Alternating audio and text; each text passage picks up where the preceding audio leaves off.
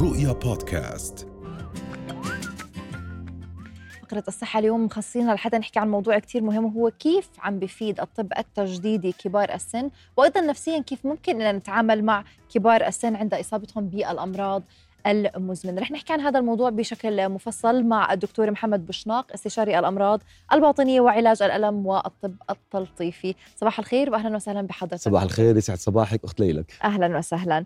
إذا دكتور، لما نحكي الطب التجديدي في البداية، شو اللي بنقصده بالطب التجديدي؟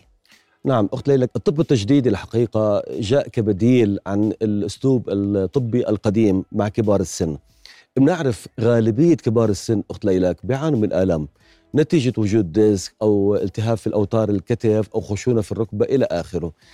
المرضى كان أمام خيارين، وخيارين صعبين الحقيقة، إما أنه يعمل عملية، وفي كثير من الأحيان المريض وضع الصحي لا يسمح له أنه يعمل عملية، أو بيقولوا الأطباء عليك أن تبقى على المسكنات باقي عمرك. إحنا فيش حدا بالعيلة أو بالبيت بيوتنا إلا في عنا حدا كبير في السن عنده واحدة من هذه الآلام، إن كانت ديسك أو خشونة في المفاصل أو إلى آخره. جديد الحقيقة طلع إيش اسمه الطب التجديدي. الطب التجديدي شو بقول؟ بدل ما نعرض المريض لعمليات خطرة أو يبقى على المسكنات، وإحنا عارفين مشاكل المسكنات باقي عمره، لا، بنعطيه مواد بنحقنها في المكان اللي فيه ألم، إن كان في المفصل أو كان في العضلات أو في الأعصاب أو غيرها. هذه المواد دورها أنها بتعمل على ترميم وتروية الأعصاب والأنسجة اللي حصل فيها اعتلال. مثل إيش الطب التجديدي؟ مثل الخلايا الجذعية، مثل الإبر البلازما اللي هي بي آر بي أو الأوزون أو غيرها من المواد، كذلك في كولاجين أعصاب. هذه المواد لما تحقن بتعطي نتائج طويلة الأمد في تخفيف الألم عن المريض، وبتعمل على تجديد أو ترميم الأنسجة مثل الأوتار أو المفاصل أو الأعصاب أو غيرها، وبالتالي نتجنب الخطورة الناشئة عن العمليات أو مسكنات لأنها هي آمنة، وبتعطينا نتائج بإذن الله طويلة الأمد. نعم، فهذا التدخل ممكن يأثر على المريض مش بس جسديا وإنما أيضا نفسيا، لأنه يعني لما عامل الألم خلينا نحكي يبطل موجود، يخف، أيضا هو بحس حاله بأنه قادر يتحرك بسهولة أكثر، فهذا أيضا رح يأثر عليه نفسيا. صحيح أخت ليلى، كثير من المرضى الحقيقة خصوصا الكبار في السن بكون نفسيته تعبانة، لأنه متعود أنه طول عمره إنسان نشيط صاحب قدرة مستقل بذاته، الآن شعر أنه مش قادر يقضي شؤونه اليومية بنفسه وأنه بحاجة للآخرين، فلذلك الألم له تداعيات مش جسدية، نفسية وسلوكية أيضاً. نعم، طب خلينا نحكي عن أساليب وتقنيات الطبية التجديدية التجديدية المتاحة حالياً لحتى التقليل من الألم. يعني ذكرت قبل شوي إنه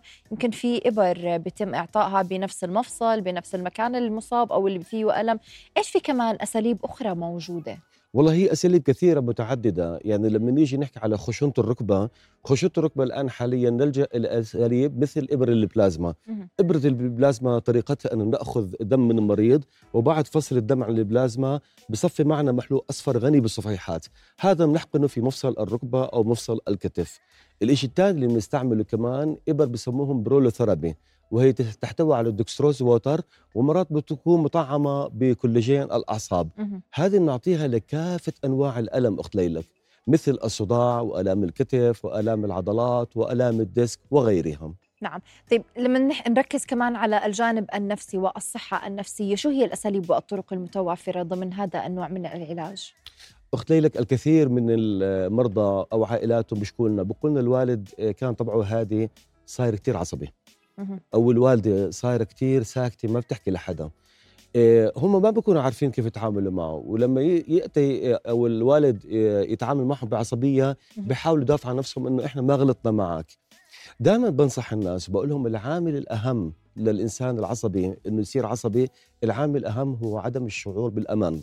يعني هذا الإنسان العدواني سواء كبير السن أو غيره، السبب الوحيد أو الأساسي للشعور بالعدوانية أو العصبية هو عدم الشعور بالأمان.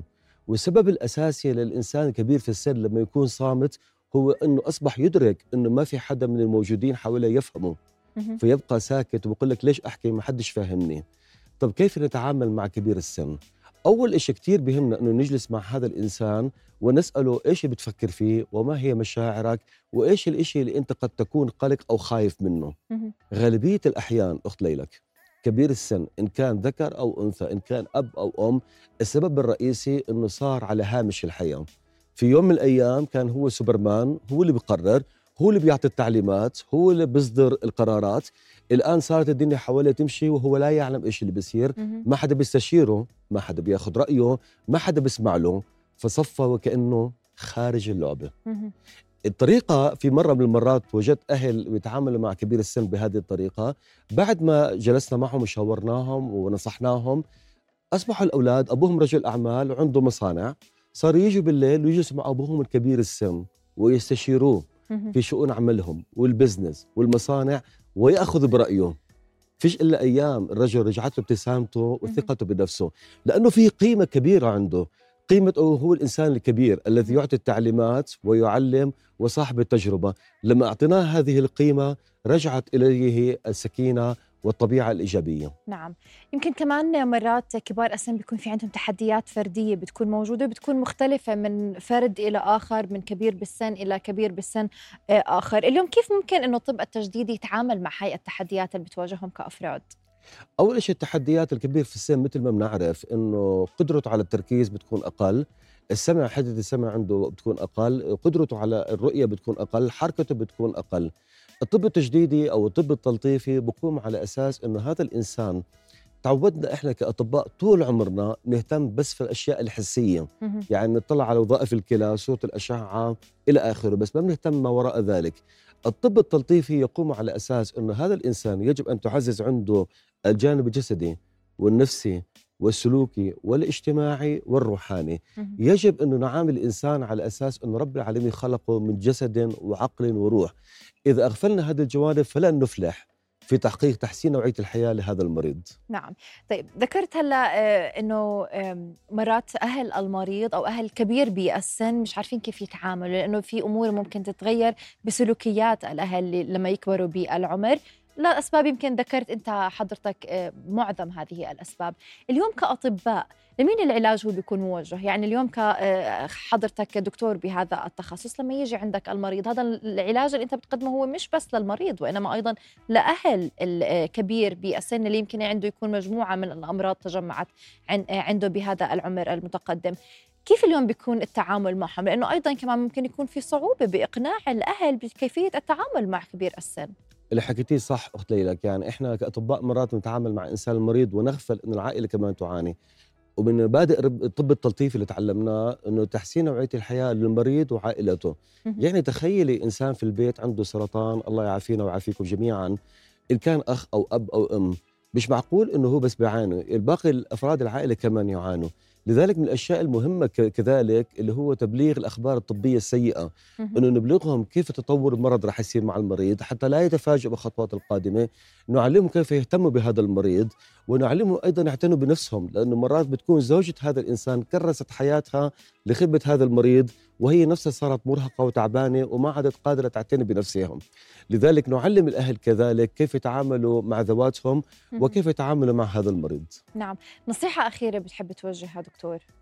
النصيحة الأخيرة اللي بحب أحكيها للأهل أنه إنسان المريض في السن الكبير في السن الحقيقة يجب أن نعلم أنه عنده احتياجات. الاحتياجات تختلف من شخص لآخر، في ناس بحاجة إلى المحبة، في ناس بحاجة إلى التقدير، في ناس بحاجة إلى الرضا، في ناس بحاجة إلى الاستحسان، في ناس بحاجة إلى حب الاستماع. إيه هذه حاجات مختلفة من شخص لآخر، ولذلك مثل ما تفضلتي أخت ليلى الإنسان الكبير في السن يختلف من شخص لآخر. عليك أن تدرك إيش هو الحاجة اللي عند والدك، هل هو بحاجة للمحبة والكلمة الطيبة، ولا بحاجة أنه يشعر أنك أنت فخور فيه، ولا بحاجة للاهتمام. نعم. فنحاول نوفر له احتياجاته حتى نشعره بالطمأنينة والرضا والسكينة. نعم، شكرا لوجودك معنا دكتور محمد بشناق استشاري الأمراض الباطنية وعلاج الألم والطب التلطيفي. أهلا وسهلا بك. أهلا وسهلا فيك. رؤيا بودكاست.